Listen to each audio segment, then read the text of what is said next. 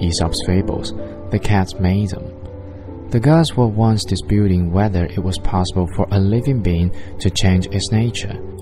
Jupiter said yes, but Venus said no. So, to try the question, Jupiter turned a cat into a maiden and gave her to a young man for a wife.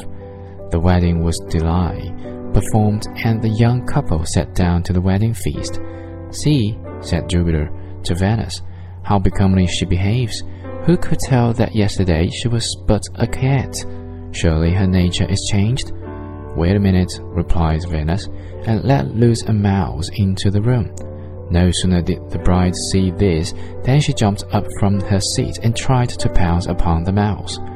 Ah, you see, said Venus, true nature will come out.